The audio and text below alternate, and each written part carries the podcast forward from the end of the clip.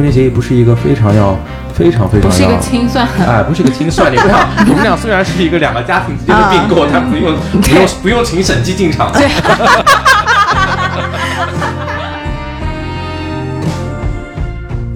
就是配偶在今天这个社会环境下到底是有多不堪，你就不想把钱给配偶啊？配偶是陪你走一生的人呢。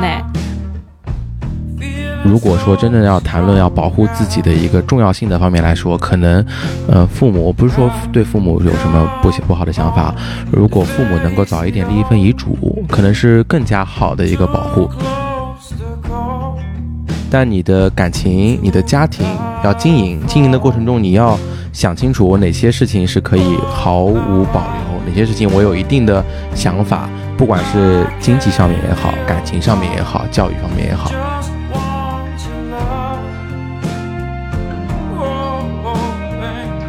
Hello，大家好，欢迎来到来都来了，我是主播丸子。Hello，大家好，我是 Nicole。今天特别开心能够请到一位嘉宾来跟我们聊聊呃法律方面的问题。对，专业的来了。来，先管律师给大家做一个自我介绍。呃，Hello，大家好，我是管律师。哎呦，我这个声音。呃，我是一名职业律师，目前是在上海蓝地律师事务所执业。然后我的专业领域是婚姻家事与财富传承。那两个方面其实就是一个就是婚姻案件，一个是呃继承案件。简单来讲的话，大家可以理解我是一个呃帮大家结婚、呃婚姻筹划、离婚以及财产筹划以及继承的一个律师。说白了就是占就是跑通你一生。哎，说白了就是说白了就是你有什么事儿都可以来找我，服务于个人客户，包办你的人生全阶段。这个跟我们那个二级市场的什么陪伴那个客户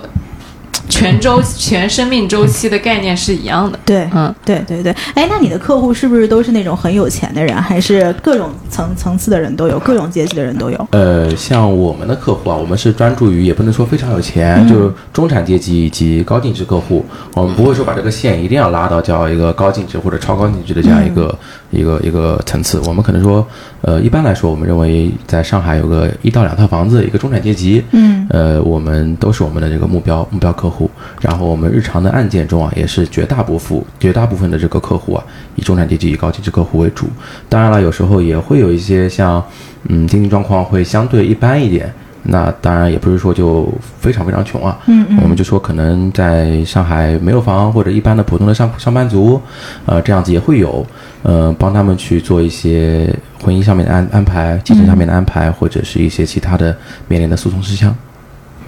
那我们先聊一下你的日常工作吧。就是很多人其实对律师的日常工作还是挺好奇的，包括是呃家事这边的案件呀、什么的。就你们是一直在。就是听当事人讲我的离婚故事和我的老公和我的老婆到底有什么狗血的啊？事对对情对对对，是不是你们的日很狗血？常是这样的吗？嗯，我觉得这个是两个方面的事情啊。首先，先讲我的这个一般的日常啊，我就拿我这个礼拜来说，呃，我今天是上午是在准备一个案子的答辩，嗯，然后呢，下午刚开完了一个庭，然后晚上来这边咱们一起稍微聊一聊。然后呢，明天上午有一个苏州中院的案子要开庭，下午要回到上海浦东开庭，礼拜三要飞到深圳，飞到深圳之后要火急火赶的跟着客户聊一个案子，聊完了之后，礼拜四要开庭，礼拜四开完庭，礼拜五又要回来准备下个礼拜的案子。当然，今这个礼拜呢是一个特殊情况，我想表达的是什么呢？律师的日常工作可能是与这个案子息息相关的，嗯，就是基本上你每一天的所有时间，嗯，呃，包括上班时间，而且你要知道，律师他其实没有一个固定的上班时间的，对。你可能，呃，只要有客户的需求，都是你的上班时间，你的大部分的时间都是围绕着你手头的客户、你的案子去想怎么去，呃，把诉讼案件做好也好，把他的筹划业务做好也好，呃，这是一个比较日常的状态。那我们聚焦到案件的时候呢，其实像有些客户啊，嗯，你刚刚说会不会有客户要找我们倾诉，其实是一个比较常见的现象。嗯，你像我们有做离婚案件的诉讼嘛，嗯、你要知道这些客户他不像商事争议，其实黑就是黑，白就是白。对的，呃，那离婚案件呢，可能有时候是一个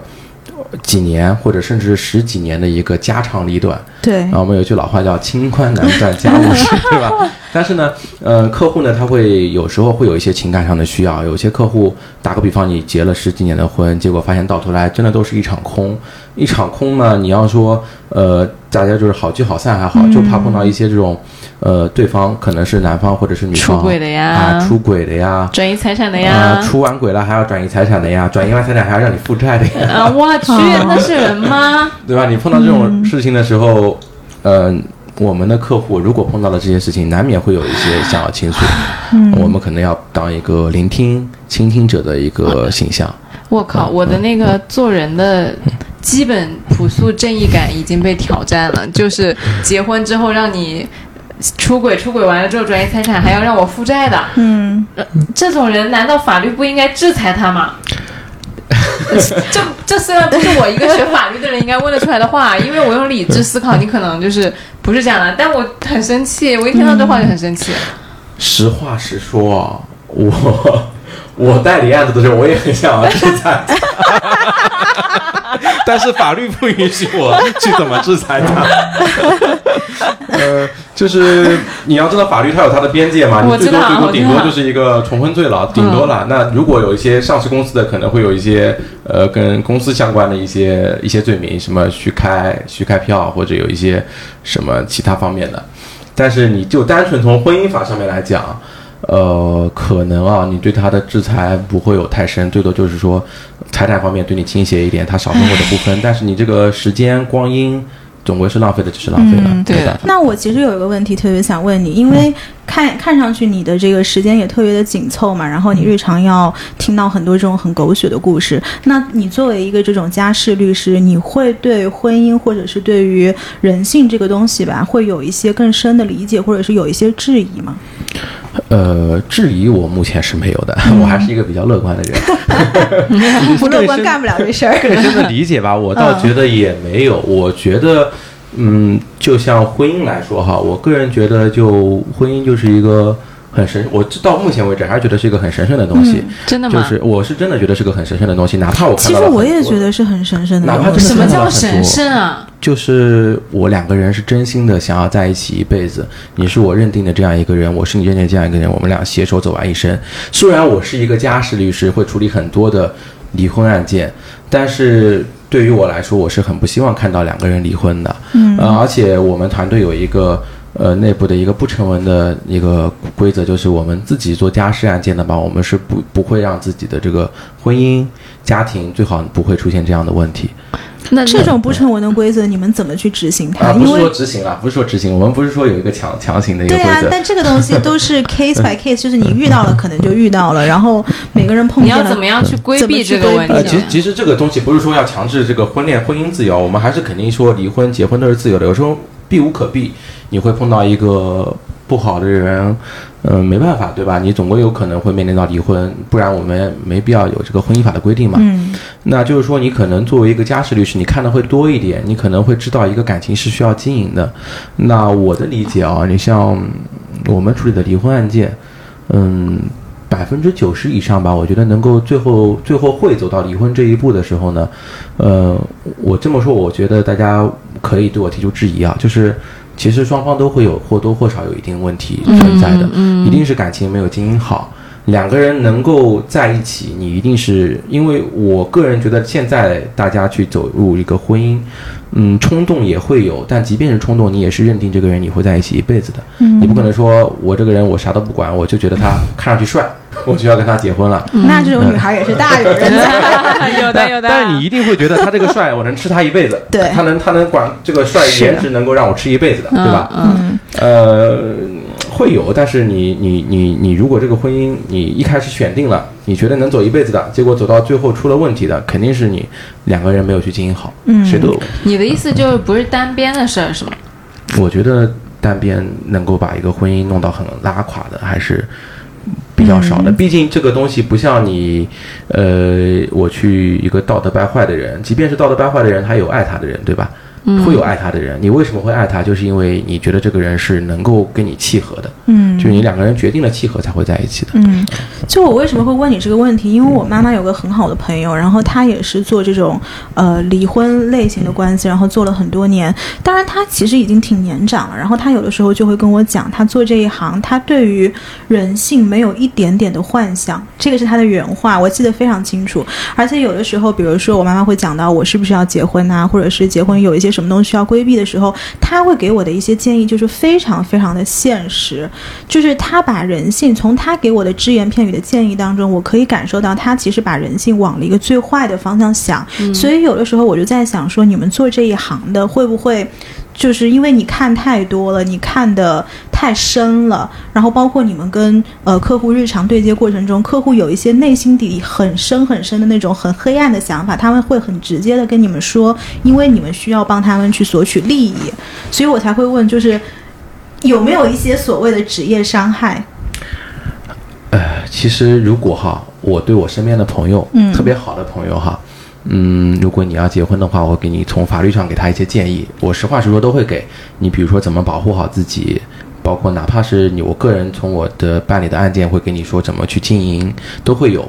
呃，从法律上面也好，从一些案件的这个经验上面来好。但是就我自己来说哈，如果我我当然现在是单身啊，如果未来会有段婚姻的话，其实我可能我可能啊，我不会采取什么法律更多的太多的法律手段。嗯，嗯，我还是比较会去相信的。对，呃，就是非常好。真的就是我我觉得，呃，有些东西是有法律在，但我觉得，我我我我我我个人更愿意相信啊，人更愿意性。相信，更愿意相信。对，其实因为我们刚刚开麦之前有讲到婚前协议这个东西嘛，然后我跟丸子是在这个事情上面会有一点意见上的分歧，因为我一直对于婚前协议这个东西，我觉得有一点伤感情。就就像你说的，你对婚姻是这样的一个态度，好像是。我的理解是你认为的婚姻里面不应该是有太多利益盘算的这种掺杂在里面。那其实对我来说，我也会觉得，如果我结婚之前，我的伴侣跟我桌上一拍说，那婚前协议，那这个你有什么，我有什么，我们签签明白这个东西。你说这个东西有没有必要？可能从理性的程度上来说，它是有必要的，但是从感性的程度上，我会觉得非常非常的伤感情。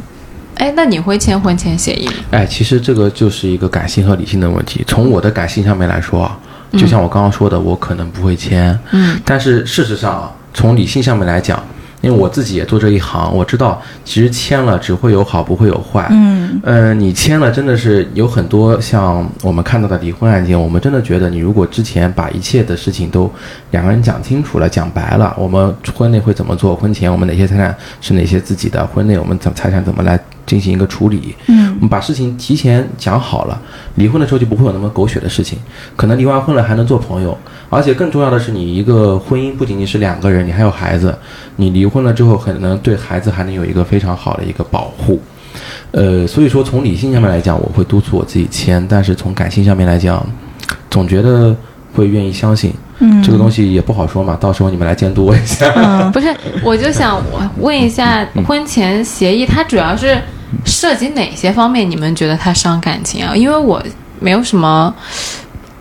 我还处在一个涉及这个动作，没有什么判它是一个。姿态的问题。呃，其实我倒不觉得他会伤感情，这个实话实说，我不觉得。我也不觉得他会呃。伤我不觉得感情。它会伤感，嗯就是你如果伤感情了，一定是呃这个方式方式方法可能没有做好，因为我们自己做这一行嘛，我们能够见的人会比较多，见见就是说这种类似就来找我见们签的，他这样的人比类似来较多，类似来找我嗯们签的人有可。能就你未来嗯老公就是他客户，你知道，然后他你老公想签，然后你不想签，然后管律师接到这个 case 之后呢，他有一个任务就是，如果我老公想签，我不想签，说明他比较有钱。那不是很开心吗？对呀、那就是很好的事儿。对呀就怕是我想签，你老公不想签，对，那说明我找了个穷光蛋。那你也要去找管律师。找我吧。就是不管就是双方有一方想签，然后另外一不想签的时候，其实他的请的那个律师都有一个呃辅助性的义务，就是帮他去帮他的伴侣去认识到你去做这件事情、嗯对你们的婚姻是有好处的。嗯所以我是想听那个好处的部分，因为其实大家普遍对呃婚前协议都是排斥的。其其实好处我刚刚讲了嘛，其实。呃能，具体一点？我我我我这样问你吧，就是首先我作为一个小白，我问你一个很细节的问题：嗯哪一些东西需要写上婚前协议？比如说，我是不是需要向另一半完全的坦白，我在婚前到底我的家底是多少？包括比如说一些我父母会给我的东西，因为你知道有一些夫妻他在结婚的时候，他可能没有这么希望把我家的家产或者是我背后到底有多么雄厚的资金一下全部坦白在你的面前。这涉及到一个我是不是要公开我财产的问题。我我明白，嗯但其实啊，可以，但没有必要，真的。呃，你不要不不用透露家底的，你就把一些你觉得未来可能会有风险的争议的东西，我打个比方哈，呃。哎呀，你们这么有家底，我都不知道用什么比方比较好。好像这真的买一套房是个例子好像我的妈呀就打个比方，一套房子你们要在汤臣一品嗯买一栋楼，打个比你把我吓到了，买个房吧，我觉得还行，买个楼。呃，打个比方，要买一栋楼的话，呃，算了，买一套房，买一套房，汤臣一品买套房。嗯嗯、假设你男朋友的经济状况也还行吧，我说还行吧，互相都会出一点钱，嗯，就能互相出一点钱，就能在汤陈一平买套房。嗯大家都出一部分，都出一部分，可见他日常见的客户是什么阶层的。都出一部分的话呢，呃，这个房子你们是是钱的资金来源是谁的？是比如说你父母的、他父母的，或者是你的。然后呢，你父母有没有份额的？然后呢，你有没有份额的？然后呢，这个款项明确讲清楚，我是父母单方赠与你的，还是给你们两两个双方的？你们这个房子的份额，你们两个之间是怎么划分的？嗯这个事情我觉得是一定要讲清楚的，因为很多人啊，你可能买套房子，呃这个也是上海的很普遍的一个很多会出案子的情况，会出诉讼的情况，就是，呃，父母买了房，然后房子登记了两个人的名字，到最后要离婚了。那完了之后，如果一方父母出了一个很大的大头，出了一个绝大部分首付的话，要么我去以民间借民间借贷，我说这个钱是借给你们俩的，要么父母说不，这个钱是我当时要买的，只是我没有购房资格，或者我手我只有我只能买两套房或者买三套房，我这套房我登记不了我的名字了，导致我呢只能登记你名字，所以这套份房子是有我的份额的，我是一个隐名的房屋的这个持有人人。主要是他想要增值的那一部分。哎，你到了这种时候，你说你当时两个人在买房子的时候，我相信你们俩一定会讲的，这房子到底是怎么来分，肯定当时讲讲过的，你不可能。两个人脑子一热就买了个房子登记两个人名字，我觉得这个概率还是比较小的，吧？对对对对一定讲过的。你如果把这个东西落实到纸面上面来去，我觉得还是对这个东西，我觉得是可以接受的。我问的那个问题的一个假设性前提就是，如果我们两个还没有结婚，然后如果我要签这婚前协议，就比如说有些东西是我父母给我的，而不是说我自己去努力得来的，嗯嗯。我就打一个打比方啊，比如说，嗯，打个比方，比如说，哎呦我天哪，我都不敢说。没事，大家都知道是打个比方嘛。打个比方，就比如说我父母有一些东西要留给我，但是他们暂时这个遗嘱没有立好，然后呢，我的理解是，如果说他们如果有一天，比如说意外事故也好，或者是怎么着也好，然后他这笔东西突然就到呃没有立遗嘱的情况下，突然就不在了。不在了，然后那这个财产应该是夫妻双方的吧？嗯，是的，是的，是的，对，丸子说的没错，是的。对。那就是说，这个部分是不是才是婚前协议里面应该被明确的部分？呃，其实这是两个概念啊这一个是婚前协议，一个是遗嘱。嗯但如果哈真的是像咱们这个年纪，呃，如果说真的要谈论要保护自己的一个重要性的方面来说，可能呃父母我不是说对父母有什么不不好的想法，如果父母能够早一点立一份遗嘱，可能是更加好的一个保护，因为父母的经济状况总归会比咱们会好很雄厚多，啊。雄厚很多。呃，你父母如果咱们父母哈有一天真的有一些事故对。意外的话，这个财产往白了说就是给你们俩的。我们碰到过这种案子，哦。两个人都在闹离婚了，闹了，闹了，都快要到最后一步了，要签了，突然突然出了个事故，嗯。完了之后你这财产还是得分他一半，嗯，哦，这个有点夸张的，对吧？嗯。对，那这个其实我觉得还挺有实操性的。这种，而且就像你说的，如果说一方不想公开自己所有的财产的话，你立遗嘱就没有关系，因为你不用不用向另外一个人公示。父母的钱，你比如果有什么担心的点，你就直接立遗嘱，说我这些单独赠赠予给我女儿，或者说作为那个遗嘱就全部要求我女儿个人继承啊什么的就可以了，而不用让你就是不用让你的配偶知道这个事儿。哦，对，这边要呃要讲一个点，就是你一定要遗嘱写清楚，或者说如果是生前赠与的话，要讲清楚这个东西是单独赠与你个人，或者单独由你个人来继承。嗯，嗯，不写的话都是两个人的，哦，只是说你有继承权，然后到你手里了之后就变成了夫妻共同财产。嗯，那我觉得这个还是挺好的一个提示，倒不是说谁家父母财力比较雄厚，而是说，因为我们今天讲对个人的保护嘛，对的所以可能是每一个人都可以去考虑一下这个方向，就是说你们是不是需要呃。看看能不能跟父母就去做这个安排，对。对，就不是说呃一定要做这件事儿，而是如果你们起码是知道有这么个选选项的，对对的的对对对对做不做就像管律师说的，他虽然是做律师，他也不想签那个婚前协议，但其实我到现在我也没有听的。特别的明白这个婚前协议到底是哪伤感情了，可能是我没有自动带入，就是嗯。我现在也没有想到，如果我结婚要不要签，因为如果你问我，我肯定估计也是不签的。嗯。嗯，我再简单讲讲，我个真的觉得不是伤感情，就是你你我我内心我为什么不签？我觉得就是我我相信，我选择相信。你觉得，你不会离婚是吗？呃我选择相信，对对对对对。但我不觉得他会伤感情，对，其实我觉得伤感情的原因跟你的这个姿态是一样的，因为呃，婚前协议他这个丢出来的姿态给我的就是有一天我们是会分开的，嗯嗯嗯。他给了一个这样的心理暗示，这个心理暗示我觉得我情愿不要这部分钱，哦，那这个我是 OK 的，我我会我我之前也在节目里面说过，就如果我跟一个人结婚，其中一个考量的标准就是我能不能接受跟这个人之后离婚，就是我要想清楚我我能承受跟这个人离婚的后果，因为我相信，即使我跟他离婚，他也不会就像刚刚管律师说的那样去坑我，比如说呃小三啊，然后转移财产啊、负债啊什么的，我相信他不会对我做这些事儿。我觉得这个离婚本身是 OK 的，因为每个人就推到底都只是在我们生命里面出现一段，那我能够接受我们俩在这段婚姻存续期间内共同成长、共同陪伴，然后最后好聚好散，就跟你好朋友可能做了多年之后也会分开一样的，嗯但就不要出现那种坑人的情况。对嗯。嗯，那我再问一个操作上的问题，就是如果是对于我这种，我真的是不想签婚前协议，但是我又有想要把我自己财产保护起来的这个意愿，嗯，但是不去做这个动作，他有没有别的一些方式可以把我自己婚前的这些财产给呃框起来，就是嗯不要去跟以后婚后的这个人共同去所有？呃，方法肯定是有的，就像你刚刚说嘛，打个比方，如果你的经济实力是假设你很雄厚的话，嗯。呃，你的一部分财产，就是说我们不说你父母的那部分啊，说你的那部分财产，呃，你比如说你的现金流，你可以去，现在其实很多银行都有那种理财产品嘛，你就拿这个现金流去买一份固定的理财产品，然后呢放在那儿，然后一直放着也行，然后放段时间，你可以换个理财产品，这个呢就是你的确定的是婚前财产。嗯但是呢，我们很多时候会发生混同的是什么呢？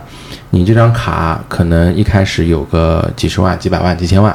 完了之后呢，你们俩结婚，你就分不清你用的是哪部分钱，嗯你分不清你用哪部分钱在买东西，在在干嘛，嗯，对吧？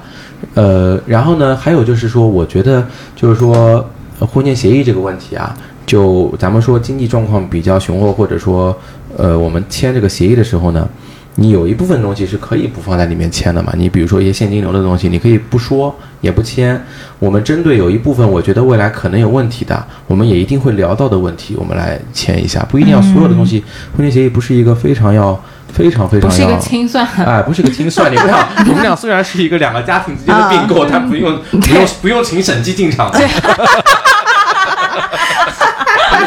说到这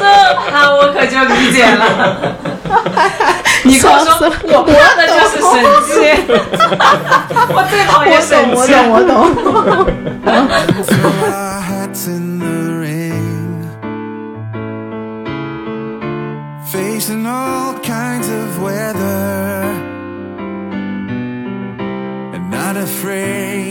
这个点啊，让我想到一个很有意思的点，就其实你今天在群里面分享的那篇文章嘛，嗯嗯就是大家在买财产的时候。会填写的保险受益人那篇文章讲，其实绝少绝少的人会填配偶，绝大多数人都填了父母和小孩儿。就是配偶在今天这个社会环境下到底是有多不堪，你就不想把钱给配偶啊？配偶是陪你走一生的人呢。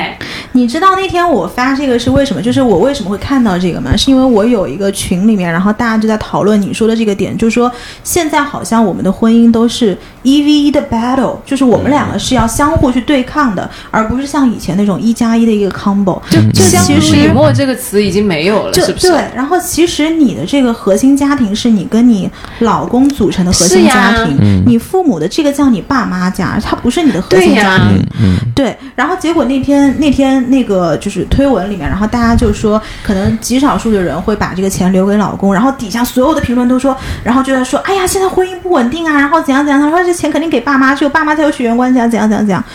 对，然后所以其实我那天分享出来，是因为我们自己有一个小群，然后对这个事情有一些这样的讨论嘛。那你们的当时讨论的观点是什么？因为我们当时那个群里面，就除了我跟另外一个女生，其他三个都已经结婚了。嗯然后他们实际的操作就是全部是老公是最终受益人。最终受益人？对，那其实相当于他们是相信婚姻的，他们是相信，就我这帮朋友，他们都是相信婚姻的，而且他们本身对相对来说比较传统一些吧。嗯，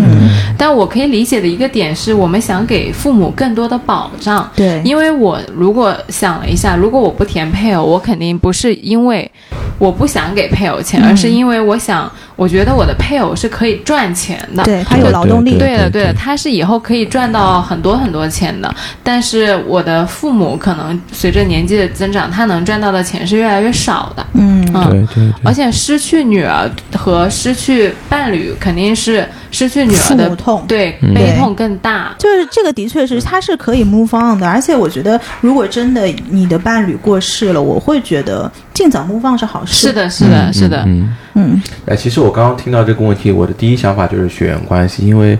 配偶之间可能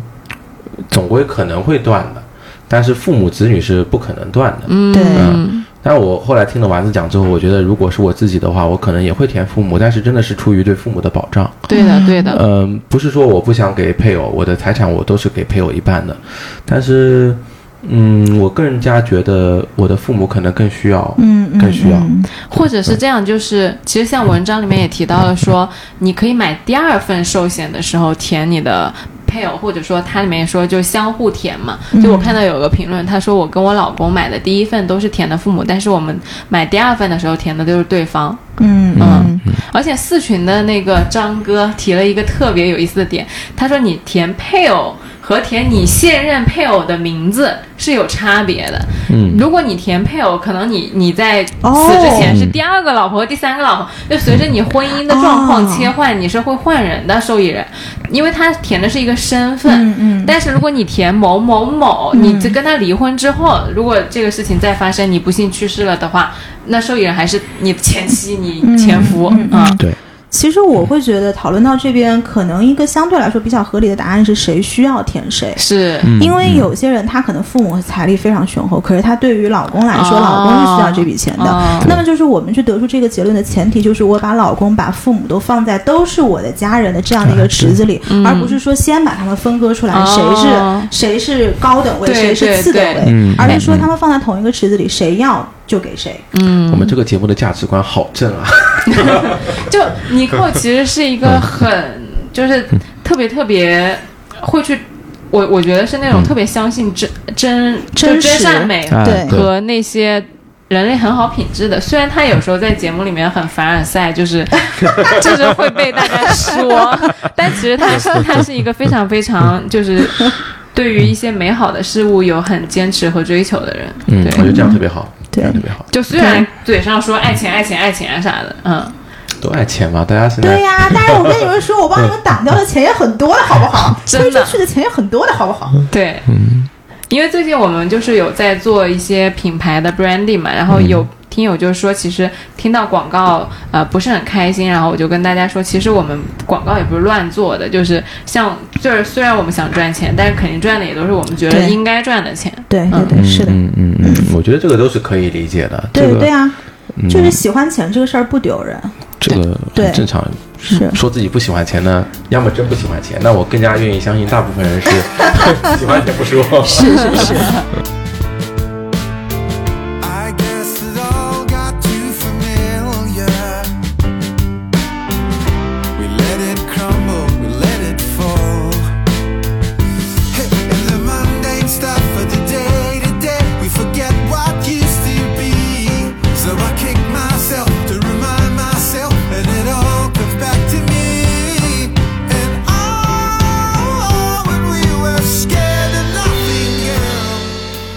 都聊到这儿了，那不妨我们来听几个故事吧。嗯。对，就是关于离婚和继承的故事。嗯。你，有遇到过什么骇人听闻的事件？骇人听闻一听就像是个杀人案。件。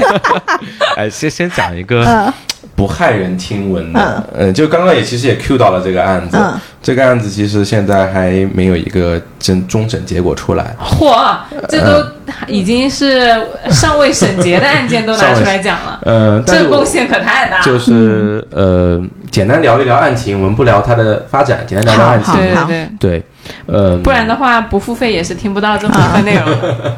嗯，因为因为是这样子，就是刚刚不讲到一个继承案件嘛，其实这个真的是我们在处理的一个案子。男方和女方呢，家庭条件也都不错，然后呢，两个人从结婚之后感情就一直不好，嗯大概从呃一五一六一一五年开始左右就开始分居了。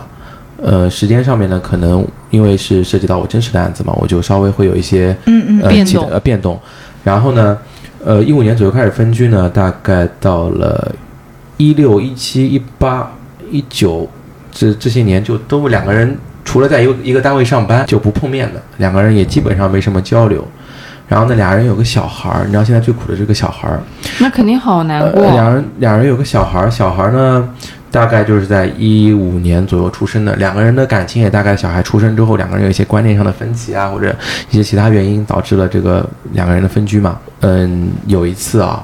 你就作为一个妈妈嘛，我们说，嗯，那个男方把小朋友带到了他们单位里面去，嗯呃，当然了，这个情况呢也是当事人跟我讲，呃，在上电梯的时候，事实上妈妈看到了，然后小朋友大概也有个两三岁了，妈妈连声招呼都没有打，啊连声招呼都没有打。啊我们我们只能说善意的推测，可能没认出来，可能没认出来。然后呢，到了一一九年的时候，两个人也是谈离婚谈不拢，呃，对方呢就一直说要男方净身出户，但我们的当事人是没有任何的过错的，就是因为啊两个人感情不好，他就他要男方净身出户啊？对，就是对方对方让我们当当事人净身出户，那他的证据就是他的，我不知道你没有理由们叫没有举证还是什么？是什么？他没有任何的理由，就是说，他认为这段感情中他受了很大的伤害。那你理他干嘛？这种肯定不会赢的。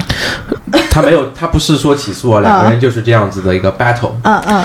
嗯，女方呢也有有一直有在说要孩子的抚养权。嗯，其实其实对我们律师来说，我是很难理解的。嗯当然了，我们不掌握事情的全貌，他要抚养权，可能真的是非常爱孩子。那我们我就单从我刚刚描述的那个事情来说，我是有点质疑的，质疑有点质疑的。嗯然后呢，最有一最难受的事情是什么呢？就是到了一九年的时候，两个人因为吵，然后呢，男方有一次真的是喝了酒，也是疫情期间一直都没出去了嘛，其实其实路上也没什么车子。当然了，我们也不能说男方这个问题，就是还是不能饮酒开车，包括听众朋友们也肯定不能饮酒开车嘛。然后呢，他就开了车，而且速度开得特别快，超速了，好像到了一百二十码，据说 碰上了一辆大卡车，然后当场被送到医院。就不行了。呃呃，没有说当场不签，因为家庭条件也还行嘛，然后也是一个虽然有个女儿父母，但是独子，唯一一个儿子，嗯，在孩子虽然说在这种情况下，我们理解啊，一百二十码醉酒碰到一辆大卡车，很多情况下交通事故的时候，可能当场就去世了，对。大部分吧，对吧？对对对，这个抢救了四十三天，请了专家会诊，嗯。四十三天的昏迷也没有救过来，在这四十三天里面，女方也一次都没有来看过孩子，甚至也没有来看过男方。天哪，然后呢，这也这也，我觉得有他这种我的理解，嗯他可能有自己新的生活了吧？确实是，据他描述是没有的，啊据他描述是没有的。然后呢，我们其实真的很费解。然后呢，他就起诉，一个是要孩子的抚养权。这个嘛，你作为妈妈，你做有这个权利，对吧？我们不管你真实的想法是什么，你确实有这个权利。第二个呢，他还起诉了一个要继承那个配偶的财产。嗯，呃，这个你说从法律的继承法面上面来说，作为配偶，是是合理的。合理的，嗯。而且你要知道，你看我的反应你要知道就非常的不激烈你要知道，合理的还有一个很很尴尬的地方是什么？嗯。如果这个房子嘛，打个比方啊，我们来衍生一下，这个房子是两个人婚内，哪怕是男方自己买的，但是夫妻共同财产，嗯，配偶要先划掉一半，一半，划了一半之后，剩只有下的一半才发生继承，相当于继承，你知道吗？这个房子大部分，嗯。如果说真就的是一，半一半，然后再加上一半的一半，呃就是二分之一加四分之一，不四分之三。不是不一定，可能他父母男方父母在的话，我们就是做一个算术嘛，嗯。一个房子二分之一先啊，二分之一归到女方。嗯。假如说这个男方有爸爸妈妈，有一个小孩儿，有一个配偶，这都是第一顺位继承人，嗯四四个人嘛，四个人分之二二分之一，一的四分之一。一人，哦八分之一，相当于女方有八分之五，爸爸妈妈、女儿各八分之一。然后完了之后，他再把小孩的抚养权弄过去，然后这个房子的另外八分之一他又再带走你。知不知道这有多明白明恐怖的白明白。就说明两个人已经分居了三四年、四五年的情况下，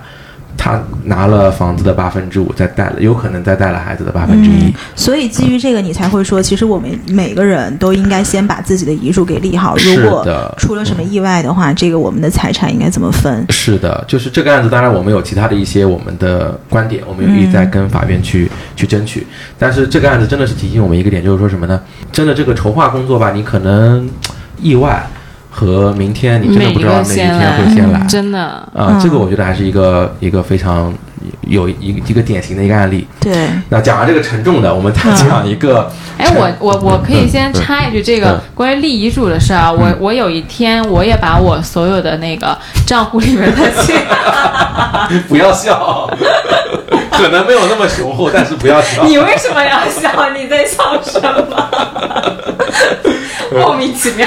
嗯就是我，其因为现在你 我我理解就是爹妈其实他不能跟上你所有的理财的方法，就比如说虚拟货币呀、然后那些账户，爹妈他可能就是不太能理解。那如果我有配置，比如说比特币之类的东西，那他是不知道，或者说他没办法去只很快的能够抓到你那个账户上面的钱。嗯，那除了传统的产品啊、银行理财啊、基金啊什么的，那这部分呢，我就把我所有的账号都给它列了，就是相当于我在哪个平台上面有账号，然后我账号的密码是什么，全部都给他们列了一遍。这样子的话，因为有一些朋友。他可能，比如像我们现在已经有一些资产买完之后，你也不跟爹妈讲，爹妈也不知道什么你在天天基金有有有基金，还是你在什么瑞远的 App 上有基金，还是你在什么某某某券商里边有多少只股票，谁都不知道啊。你知道我想到一个什么吗？嗯如果有一天我真的挂了，我妈妈打开来看看我的财产，再看看我的负债，想，哎，就跟我想的差不多，吃了多少钱？那个写银行信用卡看看，哎呦，不太行，不太其行。其实其还是那个会花钱的女儿。甚至可能，哎呀，放弃继承权算了吧，要不然的话，我不要负债对我还要负债。哎，但是你真的，你有一个点提醒到了我，就对，有一我之前也看到一个特别好玩的一个事情，你知道吗？一一个人立的遗嘱，大家都知道他立的遗嘱，不知道遗嘱去哪儿了。哎，这个遗嘱，哎，我问一下实操上了，它这个是怎么样或算有法律效应的？就我写下来就可以。自书，完全自书，然后嗯亲笔签字写日期就可以。这个我是建议大家采取这种方式。那这个东西我在生前我要拿去公证吗？呃，可以公证。呃，你我建议啊，你一是可以公证，公证而且费用比较低，比较便宜。嗯，然后呢，二呢就是说，你你写了一个遗嘱之后啊，你一定要告诉别人你写了个遗嘱，哦你 你一定要告诉别人，或者说我们从法律上面来讲，就是你可以找个遗产管理人、嗯或者遗嘱执行人，嗯，就是说这个角色有什么讲究吗？朋友就行吗呃朋友就可以，哦然后律师也可以，或者你信得过的家人也可以。？OK，就是说你出了事情是打个比方，咱们或者谁出了事情之后，你至少有个人能去帮你去执行这份遗嘱。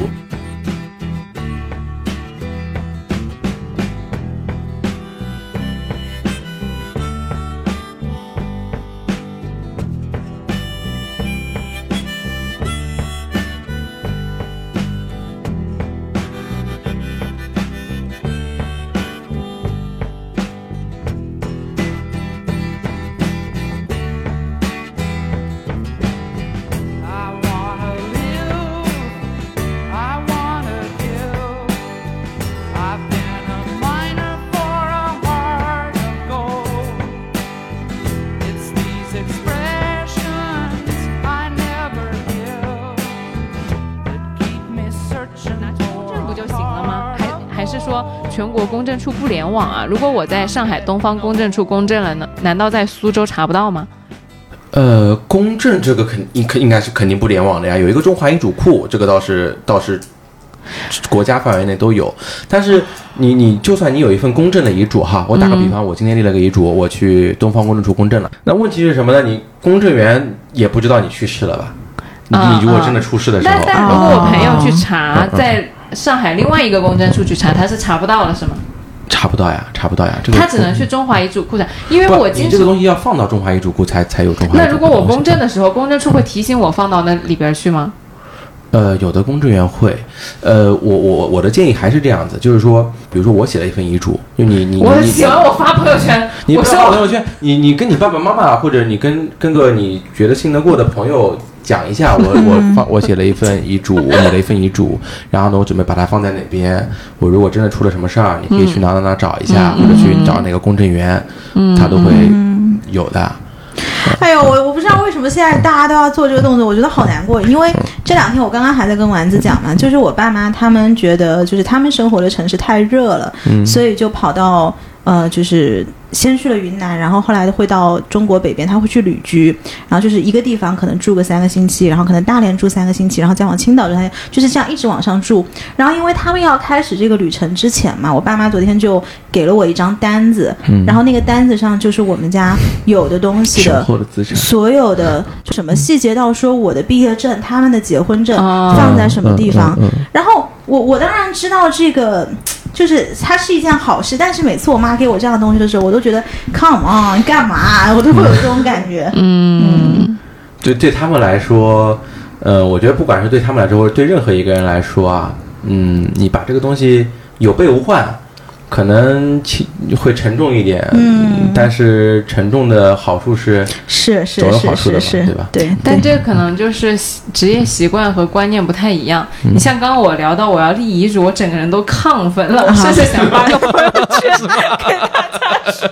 我立了个遗嘱，望中止。向 全世界公布我有一个遗嘱。是那你们找不到，总有人找到，就这种感觉。不，你你不能说我有一份遗嘱，你要说我遗嘱在哪，对对对，就不然大家捉迷藏。在朋友圈啊，你拍个照呀，然后每个人麻烦你们请汇存。对，就是就是我我我觉得这个事情还挺嗯挺挺，我自己还挺能往开了讲的。包括其实我我会经常工作原因嘛，会看到一些公证书啊啥，就是他会写一句说，公证处会说他查到说这个呃人他是没有呃在其。其他遗嘱的，因为大部分的人都是法定继承嘛，那你法定继承，他那个公证书上就会写说，哦，经查该那个某某某没有遗嘱，那我就想知道他这个是怎么查的，就是说中华遗嘱库里面没有他的遗嘱呗。呃，会去中华遗嘱库，包括家人提供的信息，每个人家人每个家人都说都声称他们的那个被继承人没有遗嘱啊，对，然后嗯他会去中华遗嘱库嘛，这种常见的一些机构会去查。OK 那就就是没有了，就是这个东西，你只能说它是个法律事实，就推定没有，啊、推定没有，你嗯不能说它是一个真真实的事实因为。确实那个实质怎么样查不到。啊，嗯对对对对对。明白了。嗯，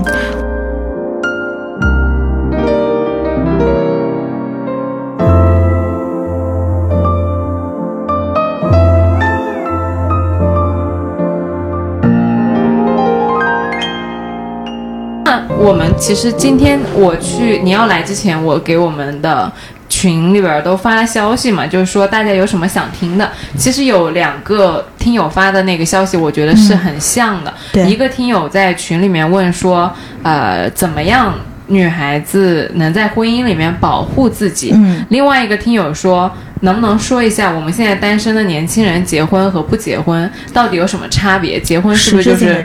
对，就是财产混同，就对我到底有什么好处？然后还有听友说那个。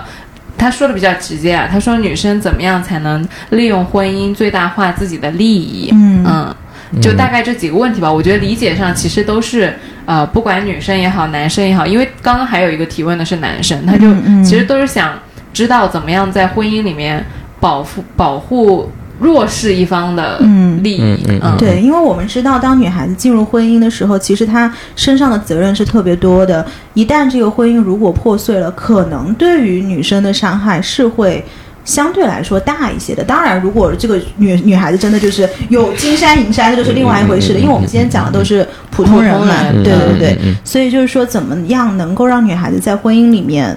呃，最大化自己的利益，保把自己保护好。嗯，呃，我挺认同一个观点，就是女性在婚姻中所承担的责任，在家庭中承担的责任会更大一点，包括在离婚的时候受到的伤害肯定会更多。嗯，呃，怎么保护自己呢？我觉得从一个案子讲一个反面案例啊，那这个反面案例是这样子的，就是我们自己也碰到过的一个案例。嗯呃，我们的这个客户呢，他呃是一个博士后，嗯学历很高，而且是一个非常不错的大学的博士后。男生、女生、女生、女生、女生，嗯，有有有一定的年龄了，也是一个企业家，民营企业家算是。嗯呃，但是呢，他在呃跟这个男方结婚的之后呢，他就本来是在学校里面留教的，嗯然后呢就出来了，出来跟男方一起创业。嗯然后呢，你知道他有这种，他是几个学校都任过教，然后呢都有这种师学校方面的资源，嗯然后呢就去帮着男的就去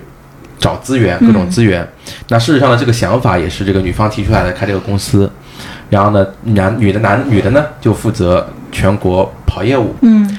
男的呢偶尔也跑一跑，更多的呢是负责这个财务。哦，男的管财务。最心酸的一个事情啊，就是什么呢？就是这个女的十几年的婚姻，嗯说出来好恐怖，每个月男的给他发三千多块钱的工资，天呐，就是就是他们两个一起开公司的嘛，男、哦男的女的的收入其实都是通过这个公司来的，嗯嗯通过几家的公司来的，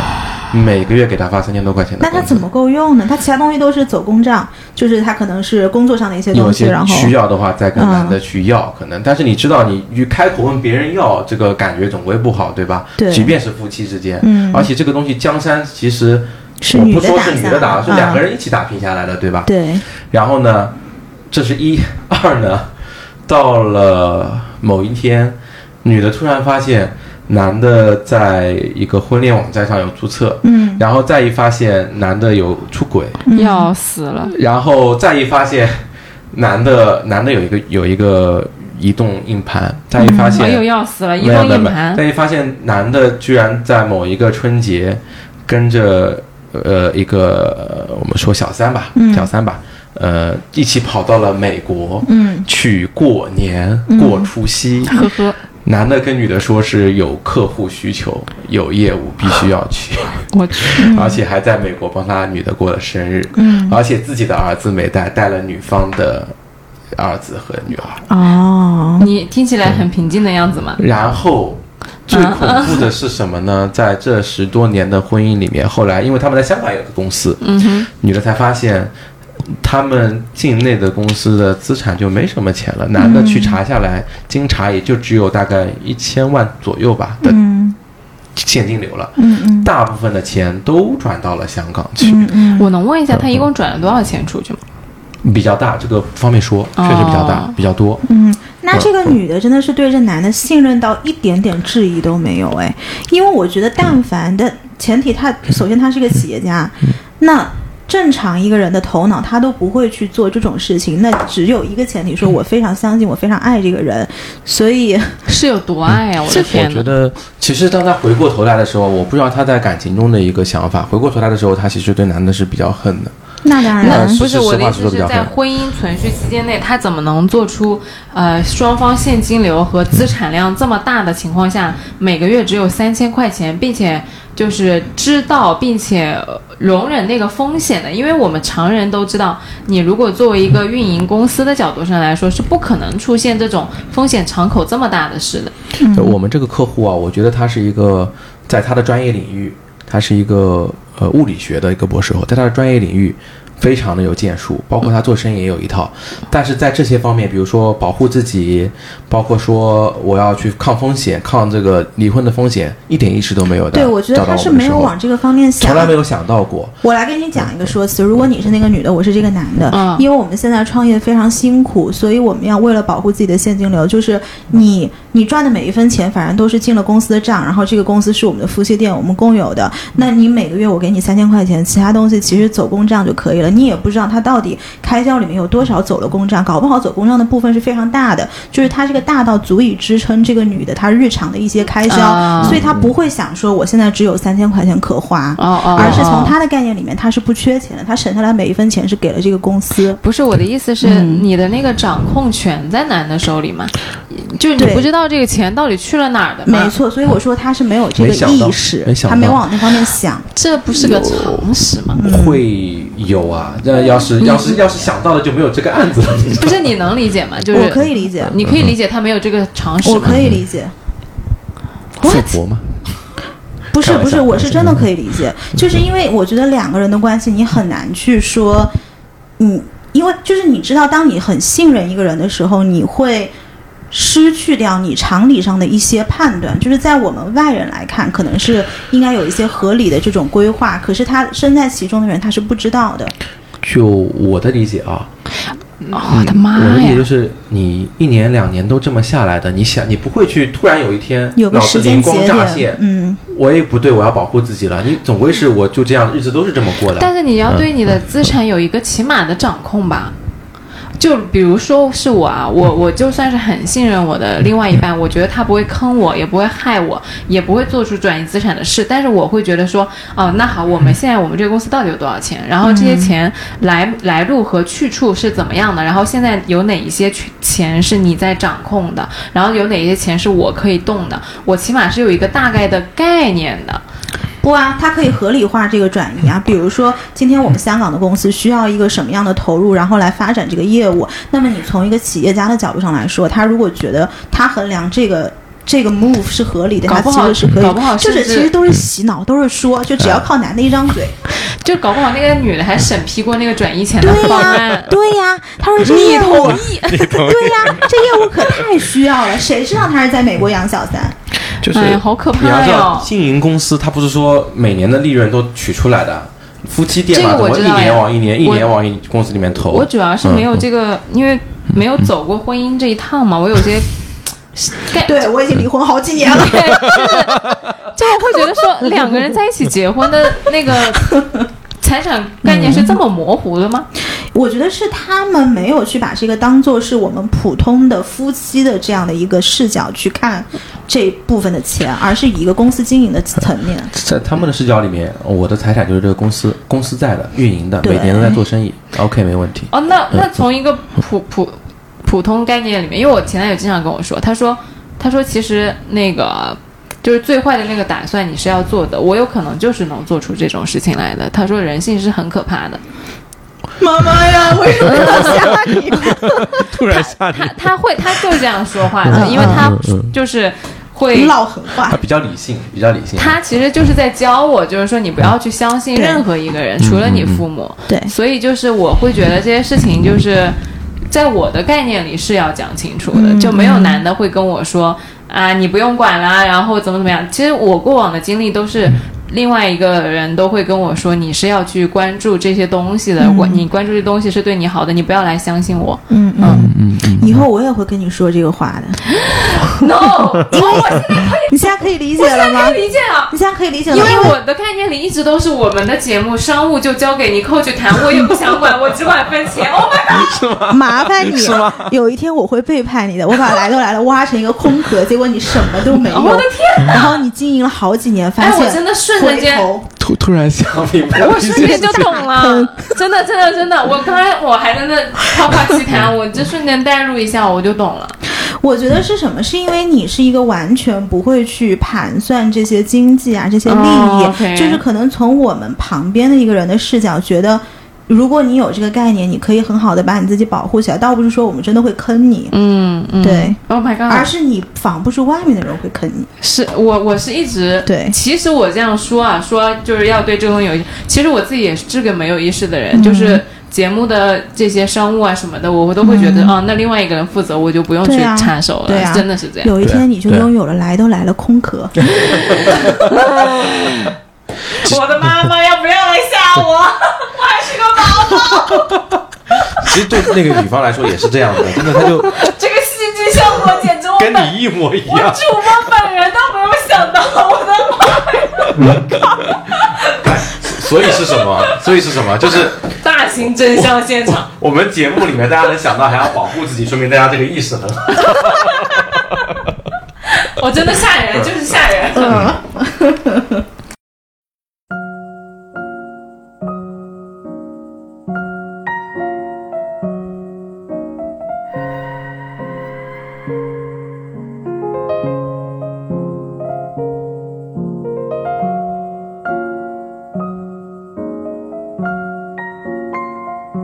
其实我们刚刚呃讲这个例子啊，我们说有一点是大家比较好的是什么呢？就是说我们节目的听众啊，嗯、在这个在咱们在聊这个事情的时候，能想到我们是要保护到自己，对，嗯，有一个风险意识，这个是我觉得是很好的。嗯，那怎么去保护呢？我们看这个，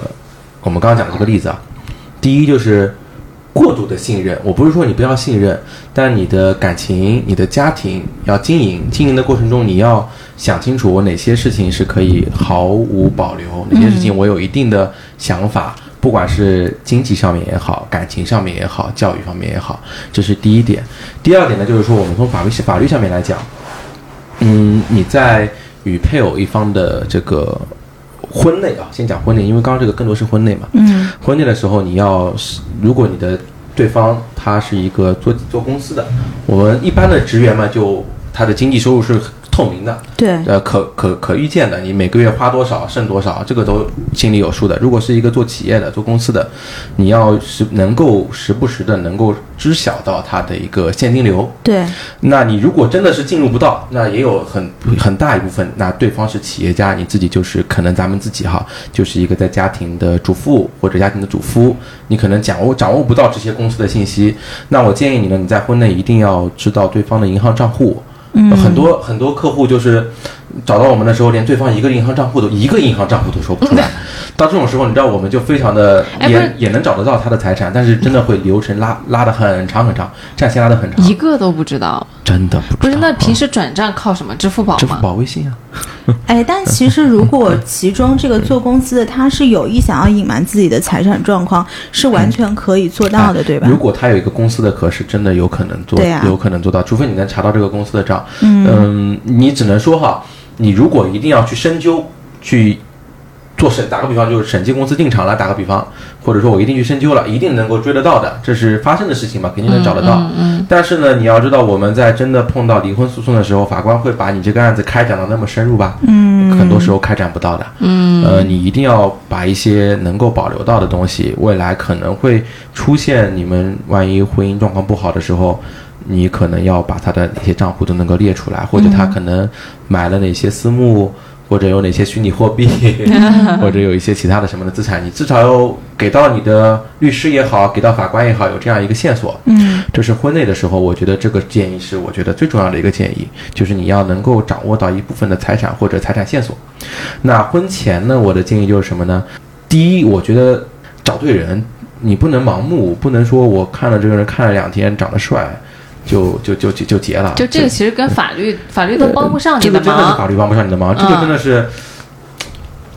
你要知道婚姻啊，我还是刚刚一开始说的那句话，婚姻是很神圣的一个东西，你要想清楚啦。你觉得这个人是值得你托付一生的人，嗯、再去跟他缔结。然后呢，这是一；二呢，就是说你在法律上面来怎么保护自己呢？就是说，呃，你在婚前你能够如果你如果咱们咱们的身份是一个相对资产量还可以的人，你怕你们两个结婚之后有一个财产的混同，呃你可以包括像刚刚提提到的财产协议，嗯包括提到的你用一些金融工具把自己的财产隔离起来，嗯建一个防火墙。我讲个大概念啊，就是建一个隔离的防火墙。嗯那这是一种隔离。二呢，就是说你要防止呃对方他可能缔结了婚姻之后，呃有了小孩之后。有很多的一些呃债务也好，或者说离婚之后会你们的经济哦，状况不是的，是的，好也好，是的，这个？很可怕的，夫妻共同债务相当可怕。啊，对他的这个债务也好，或者怎么样也好，第一就是也可以签婚内财产协议。如果如果对方在做一些项目的话，呃，你像建设工程的项目，很有可能一不小心就资金链断了，就崩盘了。然后你在他做这个项目之前，包括你可能是保护男方也保护对方的也好，你们两个签个婚内财产协议，拉清楚这个项目不用于我的，这个这个债务也对我不承担的。啊，这个可以约的吗？啊，这个可以，就但是你你你你约了之后，你一定要实际上这么操作啊！你不哎要约，了之后，你又去享受这个那别人。可以主张说我不知道嘛，就善意第三人。呃，这个在以前是可以的，嗯以前就是现在的它有一个司法环境有一个倒过来了。哦呃，现在就是说债权人你要主张是夫妻共同财产的话，要么一共债共签，嗯两个人都签了字那你肯定逃不，了，我知道对吧？配偶同意啊同意函吗？啊、对，配偶同意函也好，或者提公一起签署了也好。第二就是你债权人要能够证明这笔钱用于了夫妻共同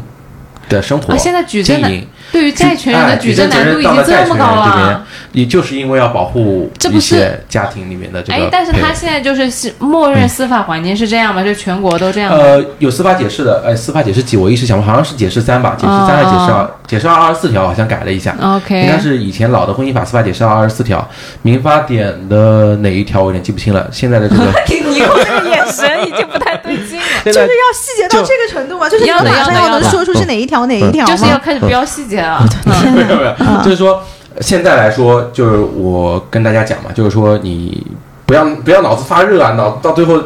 配偶让你签或者债权让啊，你签你就签了。对对对，这个东西很重要啊，就是这个共同聊个共。同债务，我们聊个题外话，就是嗯你千万不要随便签签东西，你脑子清醒一点，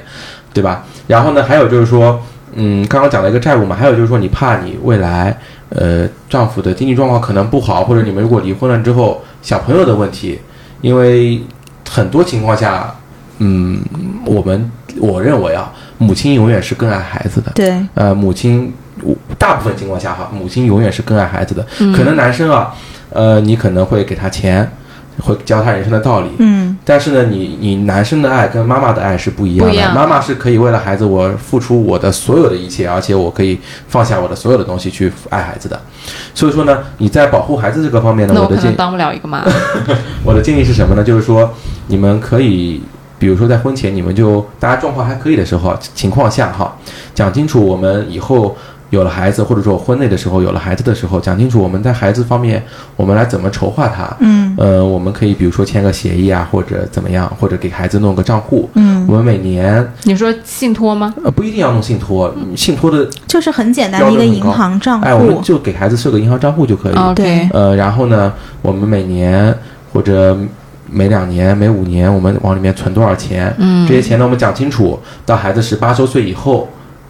才能给孩子自由支配。嗯嗯嗯，呃，然后呢，我们这样子签一个协议，嗯。包括很多很多时候，有时候我们签离婚协议的时候也会这么写，嗯。我们让两个人一起各存入五十万或者各存入一百万，那你这个钱肯定要拿去买东西，不然不就不理财了吗？那所以说经济状况还相对可以的时候，你是你的经济状况来定，你觉得多少钱我就放到就放到一个呃储蓄是吧？啊、储蓄账户里面去。因为。还是那句话，就好像你说你我我自己怎么把我的钱弄好的时候，你你可以去买理财，但理财总有一个风险。你给孩子的东西肯定是想稳定一点，或者买保险也可以。哦，嗯对对，对要不然就买保险险也可以，嗯就保值嗯比较重要。我因为你刚刚讲的所有的这些东西都是我们事先讲清楚。啊那如果我来问一个，呃，就是一个场景，比如说我现在跟这个人结婚了，我跟他婚前我之前没有婚前协议的意识，我跟他什么东西都没有讲清楚，我我们的这个所有的婚姻里面的状况就是自然的过，就像你说的，我们什么都没有签。然后现在呢，我们婚姻不好了，然后我现在小孩子抚养权在我这边，那。男生他已爸爸已经离开了，然后爸爸可能组建了自己新的家庭，然后我可能每个月需要爸爸给小朋友这种呃抚养费，但这个抚养费可能法院强制执行的部分是非常少的。那如果在这种情况下，妈妈还有没有别的一些途径可以让这个爸爸付钱付的更多一些？如果你们婚已经离了的话嗯啊，嗯你们肯定是要么去诉讼过，要么去民政局签过。嗯你抚养费肯定有约定的，嗯要想突破抚养费，嗯肯定是非常难的，嗯，这，肯定，因为你自己认可的有没有可能是没有约定的？就是啊我们没直接离了婚。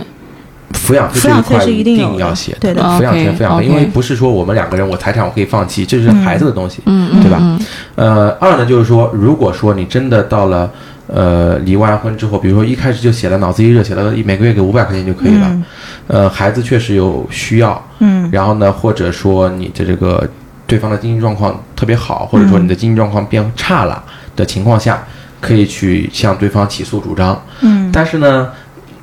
金额不会太高的，这个是司法的实践。那我们嗯往后退一步，就是说我们之前没有约约定任何东西，然后我们现在暂时还没有离婚。嗯那我作为女生，现在是我一个呃，我是一个孩子的妈妈，那我未雨绸缪，我有什么东西在现阶段可以做，是预防我们刚刚讨论的那种情况，就是离了婚之后，男方只付最低的抚养费。就是你不签协议也可以，我刚刚讲了嘛，两个人一起弄个账户，弄个银行账户。呃，包括哈，嗯，其实我们认为哈，我们认为呢，一般来说，你刚刚讲的情况也是说，男方组建了新的家庭，对，或者说男方经济状况变得特别差的时候，对，在两个人经两个人都还在婚姻关系的时候，没有离开的时候，嗯。我相信两个人都还是很爱孩子的，嗯。自己的孩子嘛，嗯。就哪怕真的走到了两个人感情快要破裂或者已经破裂的时候，呃，你可以这个时候就跟对方谈，我们我们可能有可能会要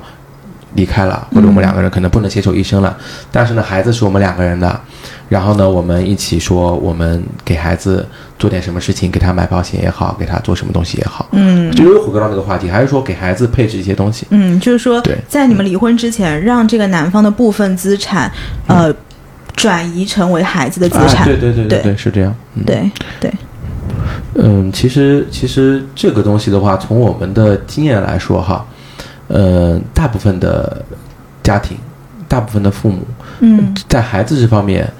还是好谈的、好商量的、好商量的。当然了，也可能是我们的客户的群体呢，可能资产状况也都还可以，呃，可能这方面就比较相对好好谈一点，好协商一点。嗯嗯，很多时候真正难协商的是两个人的财产怎么分。嗯，那你们一般碰到争议焦点都在哪儿啊？就是什么地方白扯不清楚？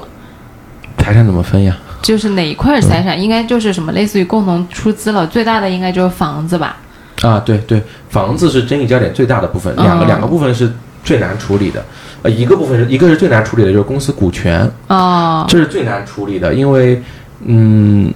按照公司按照这个法律的规定哈，呃，如果一一一般一个人是企业家，一个人有公司的话，比如说他有六十的股权，对方有四十的股权，那我们朴素的价值观是不是说六十的股权一人三十，夫妻一人三十，对吧？嗯嗯，但事实上，你离婚的时候，你这三十你是进不了场的，对，你一定要其他的股东同意的，嗯过半数同意的。嗯，是，啊，这是一，所以说这个股权的分割是一个非常难的问题，这是一个焦点。对，嗯、而且这个股权的价款，股权值多少钱嗯也确定不了。是是是，因为啊如果你不转手，就你转手别人不接也不行啊。呃，还有呢，有的人很恐怖的，就是说我可能要离婚了，我就把我的这个百分之六十的股权，几千块钱、几万块钱哎对的卖出去，对的资产转让掉评估，啊，啊，就就卖掉，做个这个。做个假的评估报告嘛，或者把这个公司的这个负债拉高嘛，对吧？这个这个哦也是有可能有的情况。嗯股权方面是非常难操作的一点。嗯哼，还有一个呢，争议比较大的点呢，就是这个房子，嗯就是我刚刚讲的这个出资的问题。